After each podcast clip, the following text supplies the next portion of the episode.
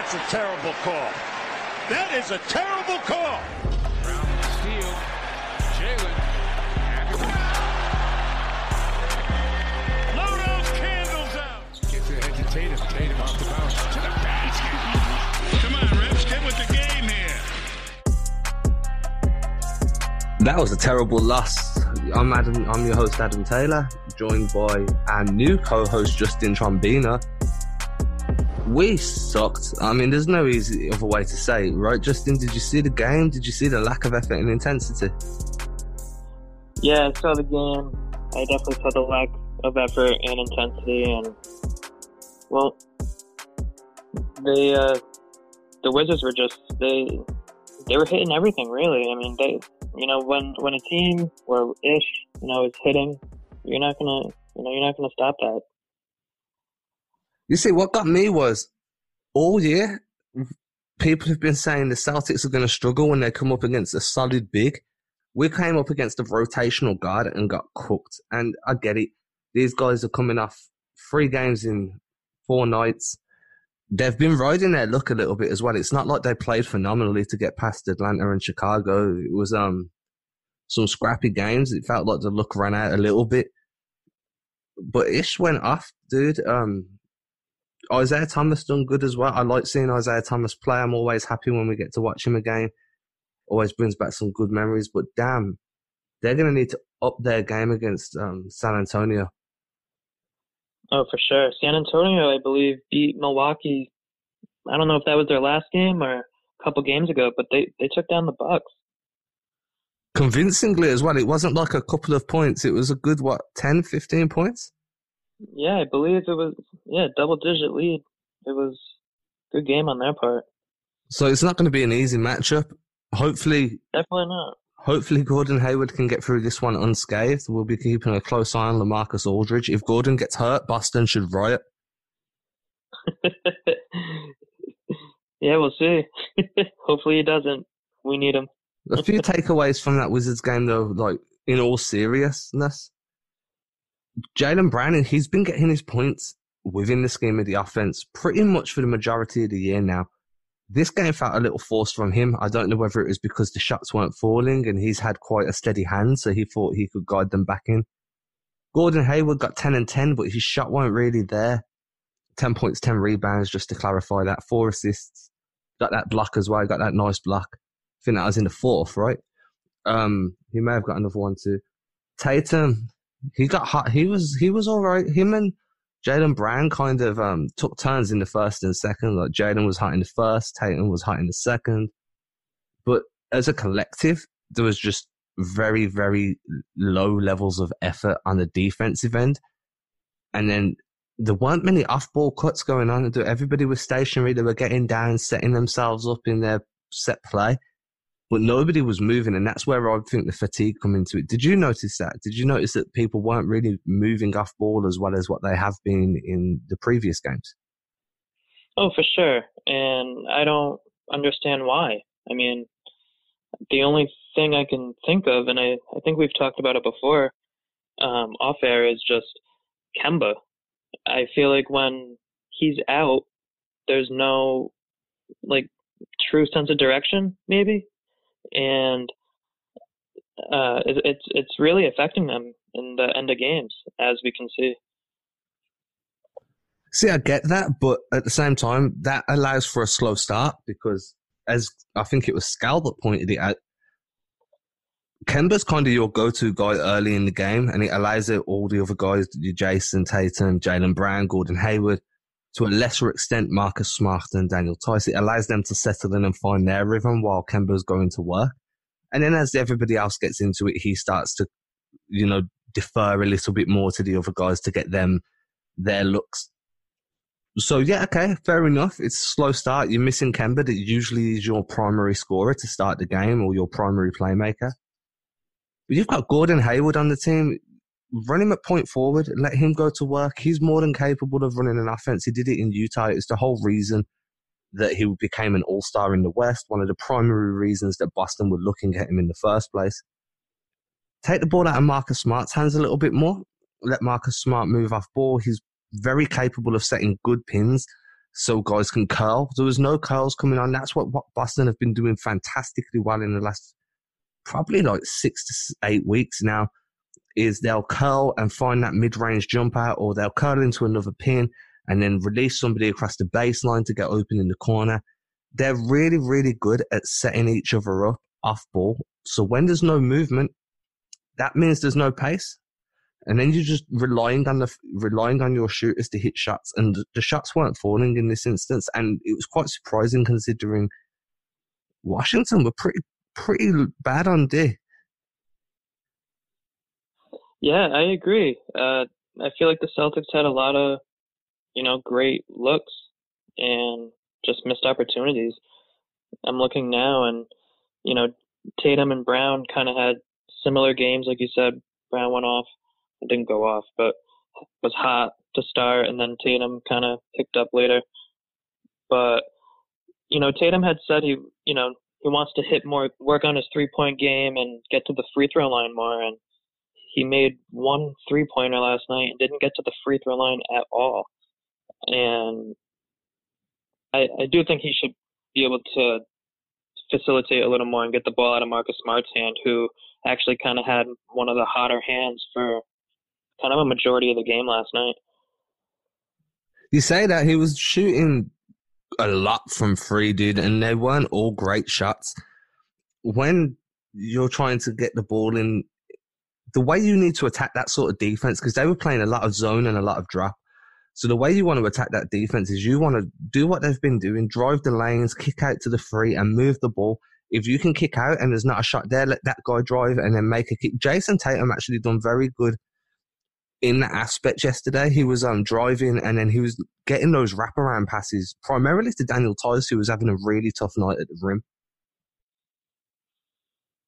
Yeah, I did see a couple of those passes from Tatum, especially down to Theis, who was who was in there right under the rim. He was having a tough time. One thing I do want to see from Daniel Theis a little more, and he had a few opportunities last night, is to hit more three pointers or at least take the attempt. I feel like you know last season he wasn't hesit he wasn't hesitating in that aspect of his game, but he is he is now, and would have liked to see him maybe throw a couple up there. So it's looking like you know tired legs. These guys playing this high level basketball. They've been playing against some pretty scrappy teams. We've seen a few of the guys take some hard hits to the floor. Smart took one yesterday it'll be the day before yesterday by the time everybody else listens to this. Your body's going to get banged up. It's natural. It's what's going to happen when you're all competing. These guys are elite level athletes. I'm guaranteeing every last one of them hates losing. If they don't, then they're just collecting a paycheck, and that's why a lot of the Wizards roster and some of the Celtics roster don't see great minutes. The Wizards is different because they're going through an injury crisis at the moment. But leading on from that, the Celtics' schedule is terrible. It's horrific to look at. I mean, just before the end of this week, they're going to see the San Antonio Spurs, the, uh, the 76ers, and the Pelicans. Less of an extent you worry about the Pelicans, but the next two games, especially, are going to be a nightmare. Absolute nightmare. The Spurs are doing great. DeMar DeRozan's having a good year. The Sixers are probably without Joel Embiid. I think that's been confirmed actually, so we can pretty safely say that they are going to be without Joel Embiid. Oh, they've right. still they've still got Horford, they've still got Ben Simmons, and if Embiid does play, then he's going to cook too. We've seen what they're capable of, and for a team that's got size one through five, and then again to come off the bench, they're going to be a really tough matchup for Boston, especially with this grueling schedule of games. They're going to be a tired team versus just a bunch of bruisers, dude. And then Al Horford to just calm the ship, even though he's having a terrible, terrible time there at the moment. Yeah, I heard about that. But yeah, looking at the looking at the schedule, you're right. They do not have any. It's not easy at all for them. And the San Antonio Spurs, you know, they're coming off a pretty hot victory from uh, Milwaukee like you mentioned, the 76ers, whether Embiid plays or not, they still have that triple or double big, uh, big man lineup that they still have to deal with. And that's a back to back. And that, you know, that's, that's going to be tough. And I'm intrigued to see what Brad Stevens makes of his lineups and those back to backs. Because you know sometimes he doesn't play some players or he limits some guys on those back to backs. Yeah, he's doing it a lot with Romeo Langford at the moment. If Romeo plays in the first game of a back to back, you're not going to see him in the second, or at least that's how it's been so far. I mean, a lot of that's down to Romeo's injuries towards the start of the year. Maybe they're just managing his body, making sure that he's he's not going to niggle something that was already there or re-injure himself. And that, mm, I mean, it's crazy to be talking about load management for a rookie that's averaging under 10 minutes a game, really. But still, it makes sense. So if they're doing that for someone like Romeo, then you can expect to see that across the board. Kemba's probably going to play restricted minutes on a few of these games. I'm I'm assuming they're hoping they can get a few blowouts. Chicago's a game that's a possibility if they play well. The Suns are a really difficult team to gauge. Some nights they'll be really tough to beat. Other nights you can just go off. But then really towards till the end of the, the month, you've got two games against the Pelicans, which is another Suns, really. Some games they're going to be a really tough matchup. Other games you're going to walk through them. Depends what type of Pelicans team turns up. The Magic, you've probably got a bit of a chance of getting getting out early, so you can sit some of your guys late. But the rest of it, I mean, you've got the Pistons, the Bucks, the Grizzlies. Uh, who else is there? The Heat, the Warriors. Uh, the Warriors again, dude. Uh, D'Angelo Russell's no joke. They're finding ways to win. Draymond's playing okay. Obviously, they're missing some of their major players, and they will be all year. Did they beat the Celtics earlier in the year, or was it was it a close game? If I'm not mistaken. Yeah, it was a hella close game. Boston won, and I think it was. Did Boston win? I'm pretty sure Boston won, but it was. Uh, if I, I remember that game, and it was um, it was scrappy, dude. D'Lo was doing a lot and somehow Willie Cauley Stein played good. If you ask Brendan, who covered the Kings pretty much all of last year, he hates Willie Cauley Stein. He, as far as Brendan's concerned, he's shocked that he's even still in the league. So uh, he's going to be the guy to speak to about that. Brendan, uh, I don't know if it's a little bit of Sacramento bias or if it's just genuinely, genuinely sorry that he hates Willie Cauley Stein. But either way, we'll ask him on Sunday when he's back the Lakers did. The, the Lakers in what just over a week now, maybe like ten days, less than ten days. They're going to be playing the Lakers.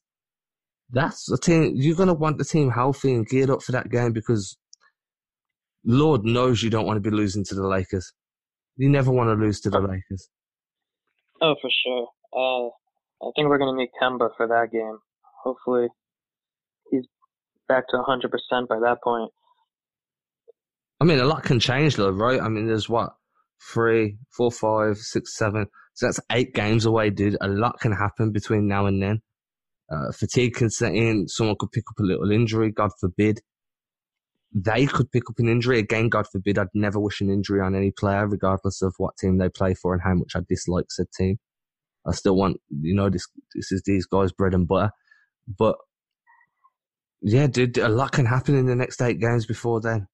So it's gonna be it's gonna be a grueling month. There's gonna be some easy, I wouldn't say easy wins. There's gonna be some games that are far more winnable than others. And then once you take in the fatigue, I mean, look, the Celtics are gonna play every other night or back to backs, three games in four, stuff like that, for the entirety of January. They're gonna play three in the next four. Then they're gonna play again on the Tuesday. Then no, the Monday Dude, I'm going to tell everybody now when I get my days wrong, it's because NBA shows me the games in a really weird way because of the time it plays over here. So it confuses me a little bit. So we've got the Spurs on Wednesday, Sixers on Thursday. Is that right? Correct. Yep. And then we have the Pelicans on Saturday. On Saturday, yeah. So that's a one day break. Then you've got the Bulls on Monday, uh, Pistons on Wednesday, Bucks on Thursday, right? Correct. So you're coming off a game against the Pistons, who are without Blake Griffin, but they're still going to have Andre Drummond, who's going to bang you up down low. To then go in against Giannis the, the following day. I mean, check that out for schedule making. Geniuses made that. yeah, it's going to be a tough back to back right there. Friday yeah. off. Then you play the Suns. Yeah. Days break. few days break. Then you've got the, the Sunday off, and then you play again on the Monday against the Lakers, dude. So you've got what a day's rest, two days rest. Two days rest on that one. Yep. So and then it's a game, a day off, a game, a day off. It's it's it's crazy. It's going to be a really really tough schedule, and they're going to need to utilize their depth. Expect to see. I'm expecting to see quite a few of these two way days burnt, especially from Tremont after the way he played in um, the game against the Wizards. But we'll talk about that after the break. So what I want to know from you now is: Do you expect to see this fatigue that air quotes fatigue, so the, the type of play we saw against the Wizards, are you expecting that to bleed into multiple of these games? I definitely don't expect it to go into tomorrow's game. I think I think Brad Stevens, you know, obviously laid into them, told them or showed them where they didn't execute and how they need to in order to win these games. And he probably may have looked at the schedule just how we just did and said, All right, we got all this going on. We're gonna need to be prepared and you guys are gonna need to be good to go. And we can't have a lack of effort like that, if anything. So we're going. I think they're going to rely a lot on Enes Kanter. They lent on him heavily against the Wizards, but it didn't really come off, which was shocking because he's been playing some good games, but he struggled. I'm expecting to see them lean on him heavily, especially if Embiid don't play against the Sixers. I was expecting him to feature quite prominently In the offensive game or in the offensive. all- Well, he enough. He's never featuring prominently in the defensive game. right, that's true. Um, I guess I was just talking more about his rebounding and all that because I, I do expect him to have at least a decent game, especially if Embiid isn't in. Yeah, I'm expecting him to have quite a favourable matchup against the Spurs as well.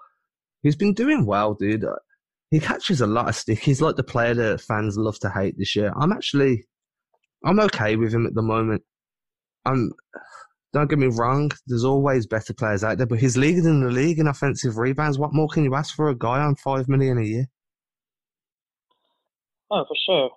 Um, I, I was a little, I was high on Kanter when the Celtics first signed him, and then I kind of saw the, you know, the product, and then I was like, yeah, I was a little iffy on him. But I am a little, I, I am back on Kanter as he's progressed through this later part of the first half of the season. The only he, I don't know, he's good some nights, bad the other nights. Some nights he looks like when he's running, he's like a puppy dog learning how to run, like he's still learning how to run. I just wish he could just move and transition a little better and just kind of be more of an athlete, really. Yeah, his mobility is terrible. It is. It really is. But look, we're not going to get into the Enes Kanter bashing. So what we're going to do is we're going to head off to break. When we come back, we'll have. I know you wanted. You had a little topic you wanted to discuss.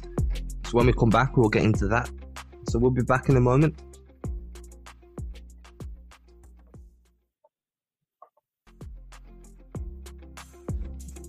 So Justin, what's this topic that you told me you'd like to discuss over text message before we got started? Yeah, after last night's game, and then you know, kind of with all these you know trade rumors of you know what the Celtics should or shouldn't do, I guess it kind of got me thinking about who is the most expendable rookie if Danny Ainge was to make a deal and include one of his rookies, as he drafted four, and there's a total of seven or my math could be wrong. I believe that's correct. Okay, so who do you think is the most expendable and why?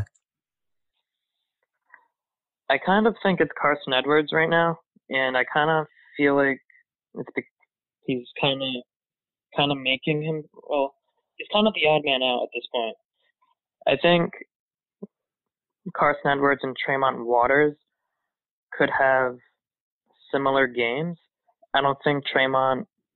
I mean, Tremont, he's a great shooter, but Carson Edwards kind of showed that he could be a sharpshooter in the preseason in the summer. Um, but that's preseason in, in the summer. And here we are now in the NBA. And Tremont Waters, who's on a two way, I feel just a more polished player at this point. And that could be a credit to the G League and the Red Claws, which I do think it is, especially with Tremont Waters. But he's just a great basketball player and he's very instinctive. And you could see it last night actually when he was in him and Daniel Theis trapped I forget who the ball. I forget who it was. Probably Ish. They trapped him, and it, it was just it was great to see him do that with with Daniel Theis. But yeah, I think it's I think it is Carson. Romeo you know our first selection in the you know our first round pick. I think we need to slow down with him as far as wanting to get rid of him because he hasn't you know, just been lights out. He's actually been injured a lot. I think we need to, you know, it's it's just been a small sample size with him. And I think Grant Williams has been great for the most part. Um, he can fill in anywhere. He three-pointer. He actually hit one last night again. That was fun. Um, his free throws, he he needs to work on those. I think last night I think he missed three. Um, at and the Celtics lost by five, I believe. So if he had hit those, you know what I mean. You can you can do the what if. You can play that game all night, but progressing in his rookie year, it would be nice to see him be more a little more confident from the free throw line. But to answer the question, I do think it's Carson Edwards. What about you? Yeah, so coming into the year, if you look back at articles I wrote when I first joined Celtics blog or tweets that I was releasing during Summer League and the start of the season, Carson Edwards was my guy, dude. I was so high on him. I thought he was going to be the second coming of JJ Redick or some crazy stuff like that.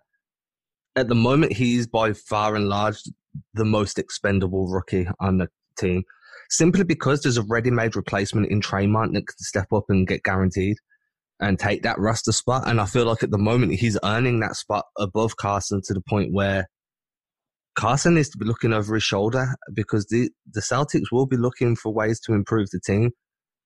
And if you need Tremont Waters for the playoffs, then and you need to move a guard, so you've got a roster spot available, then Carson Edwards is going to be that guy. Romeo Langford to me is an insurance policy. He, if there's anything happens to Jaylen or Jayson, you've got a guy that can step in that's pesky on defense. His hands have been really good on defense. He isn't really getting the touches offensively at the moment, but that'll come with time. At the moment, he's just earning his spot in the rotation, and he's doing that by playing really active defense. I feel like he's going to be safer now because he's got potential to improve. He, he could end up being a very good slasher in this league. Uh, who else we got? We got Grant Williams for me, the most productive rookie on the team. There's times where he comes in and just changes the game just because of his defense and his IQ. He still gets caught out sometimes over helping and he misses his switches sometimes. But that's basic it rookie. happened last night too. His basic rookie mistakes. Jaylen Brown was terrible for missing switches through first and second year. Last year he did it too. I mean, everybody remembers when Mook went off at him because he missed that rotation things like that take time to learn, especially when you're playing against players that are so like gifted, that are so quick, that are so elusive, that have been doing this stuff day in day out for four, five, six years. That's why vets are vets. That's how they learn. You learn to win when you're playing against, you know, steel sharp and steel, right? So I'm not too worried about that.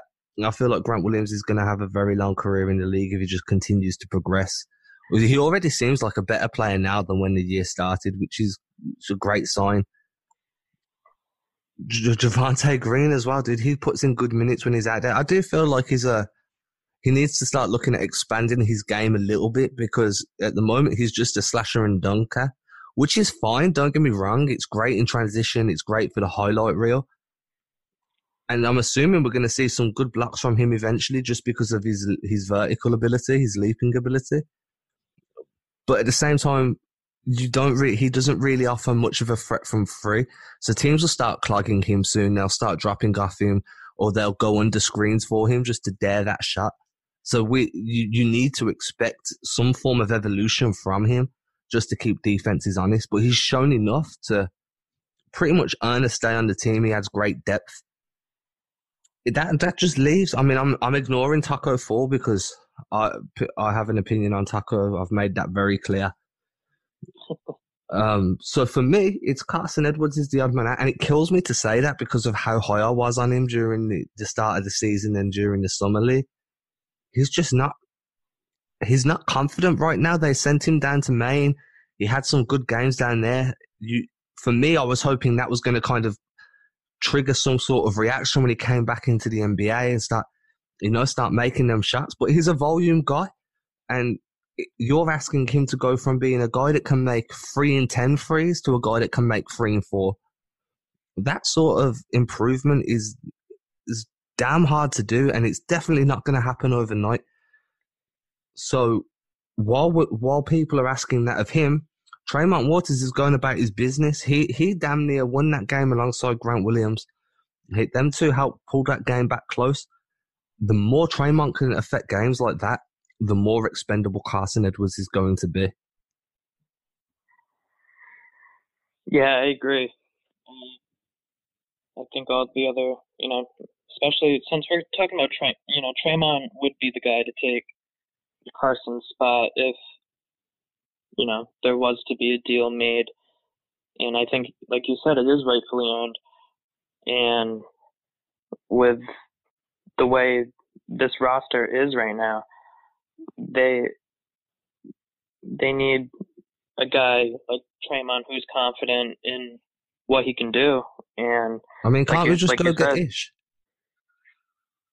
What's that? Let's just go get Ish. yeah, let's just go and get it. I'm really joking. I'm joking. but yeah, um, there is one more rookie, Vincent Poirier. Um, I I kind of think he's. I think he, when he was brought, I think we signed him. I could be wrong on this. Before the Kanter deal, does that sound right? Yeah, that's right. But again, I still see him as an insurance policy as well.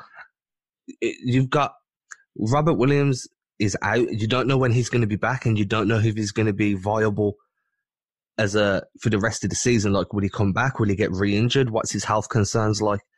So at the moment, obviously Vinny Sexy Pants is injured too, but that's by the by. at, at the moment, if anything was to happen to Theis or Kanter between now and the playoffs or during the playoffs, you don't want to be caught sleeping and only having one one true five, and then having to slide Grant up to the five against some of these bigger bigger guys in the playoffs in his first ever playoff experience, and then get caught sleeping. So having a guy like Vinny, who again would be in his first playoff experience, but at least he's got that size and length to be able to alter shots around the rim and you know just grab some boards make himself big in the paint, just affect the game in ways that bigs are meant to affect the game, regardless of how good you actually are. You're big, make people shoot over you, um, just as a bare minimum. That, as an insurance policy, to me, for the value of the contract, is something that makes him pretty much not guaranteed, but very likely to stay until at least the end of the season. Yeah, I can agree with that. I when it comes to I know I, I know he's injured, but you know I saw this from Brad Stevens last year during Robert Williams' rookie season, and possibly Daniel Theis's as well. But he, I feel like he needs to play Poirier more, and he needed to play Williams more. He need they need that in-game experience, especially like you said in the playoffs, where if something happens to Kanter or Theis or whoever is the next center. You see, this is Um, the issue with Celtics fans, and I'm just as guilty as the Nets guy, so I'm not taking shots at people. But on one hand, Celtics fans are like, They need to win. It's about W's. It's about chips. It's about rings. And then on the other hand, they're like, they need to play the rookies more because he never played Time Lord last much last year. He never played Theis much in his rookie year. Now he's not playing Poirier. But then if he plays them and they lose, it's what's he doing playing him? Why didn't he play Kant? It's a it's a double edged sword at that point. Like to the point where he's probably not worrying about. Well, I'm I'm pretty much sure, almost positive that he don't care what fans and media are saying. He's playing the team that gives him the best chance to win because that's what he's paid to do. He's paid to win games, and his coaching staff are responsible for developing the players. His his job is win games and put players in the best possible position to showcase their abilities and improve on the floor. So if your best five or best 10, if you want to count one for one rotations, doesn't include Vincent Poirier, then that's Vincent Poirier's job to improve to a point that he's good enough to crack that rotation. Brad sees him in training. So I'm kind of, I understand that, that perception that he needs to play him more to see what's actually there. But Brad said at the start of the season, Vincent Poirier, in terms of understanding the way the Celtics want to play, understanding the playbook, understanding where to be on the court at given situations. He was the furthest away because he was coming into the NBA fresh from a Euro basketball perspective, which is insanely different type of game, just the way it's played. Um, he did it with Theis, and then Theis worked his way into the rotation in the second year because sometimes these Euro guys take a year. Not everybody's Luka Doncic. They take a year to, to get used to where they need to be on the floor because the worst thing is, dude, if he plays trash now and the Celtics cut him, he's never going. He ain't going to get another contract in the NBA. If if they give him a year and then he plays acceptably next year, he might be able to forge a career coming off the bench for another team down the line. So it, it is kind of a double edged sword. I don't know if you agree. I agree in a way, but I guess with that being said, and kind of talking about you know everything else that we have been talking about, does he become expendable if if it's a right package or intrigue from a team. I think if Time Lord shows his fitness and shows this was just one of those things, you pick up an injury, but it's not something something that's going to reoccur. Then at that point, Poirier is the odd man out, and you put him. If there's a package that's available that he can help match the salary with, and the other team are willing to take a look at him, then that gets done. I'm assuming. It's just can will they be relying because you you're shortening your rotation down to three big men. That is absolutely fine. But bear in mind that Theis is more of a four than a five. So then you've really only got two true fives in Kanter and Time Lord. It just depends what they value and what the return package is and how does it fit the system? How does it fit the team chemistry? But I think. I think barring like Jaylen and Jayson and probably Marcus, possibly Gordon, and we're just not going to mention Kemba because he's just Kane. So barring those guys, I, I pretty much feel like anybody's expendable. It's just in return for what, you know? Right. Yeah, I agree with you on that. So that pretty much Although, wraps us up. Unless you've got another point you wanna you wanna touch on. No, I think we hit everything, man. I hope the Spurs can not hurt Gordon Hayward. Like, do not touch Gordon Hayward. I will incite upsetness among yeah. Boston fans. Guys, leave San Antonio without an injury. Guys, we'll be back on Thursday. Um, I'm working on getting some guests, getting some cross podcasts going on with other teams from the SB Nation podcast network. Do my best to make that happen. I'm not promising it will happen Thursday, but as you've seen over the last, the first month of the podcast, we've had a few guests on I'm going to try and keep build momentum with that to keep getting you guys the best possible coverage of what's going on around the league, what to expect from upcoming opponents. Just try and give you guys as much information and as much insight into what's what to expect or what's been happening as possible. If there's anything you want to hear or anything you're not happy with, drop me a message. My email's in my profile on the Celtics blog page. My Twitter handles on every podcast release at Adam Taylor NBA. And if you agree or disagree, start that dialogue as well, man. It's best. I'd, it's rewarding when we get to interact with you guys. But anyway, I'm your host, Adam Taylor. I've been joined by my boy, Justin Trombino. He'll be co hosting with me now. You'll have Brendan along with us every Sunday. and we'll catch you again on Thursday, guys.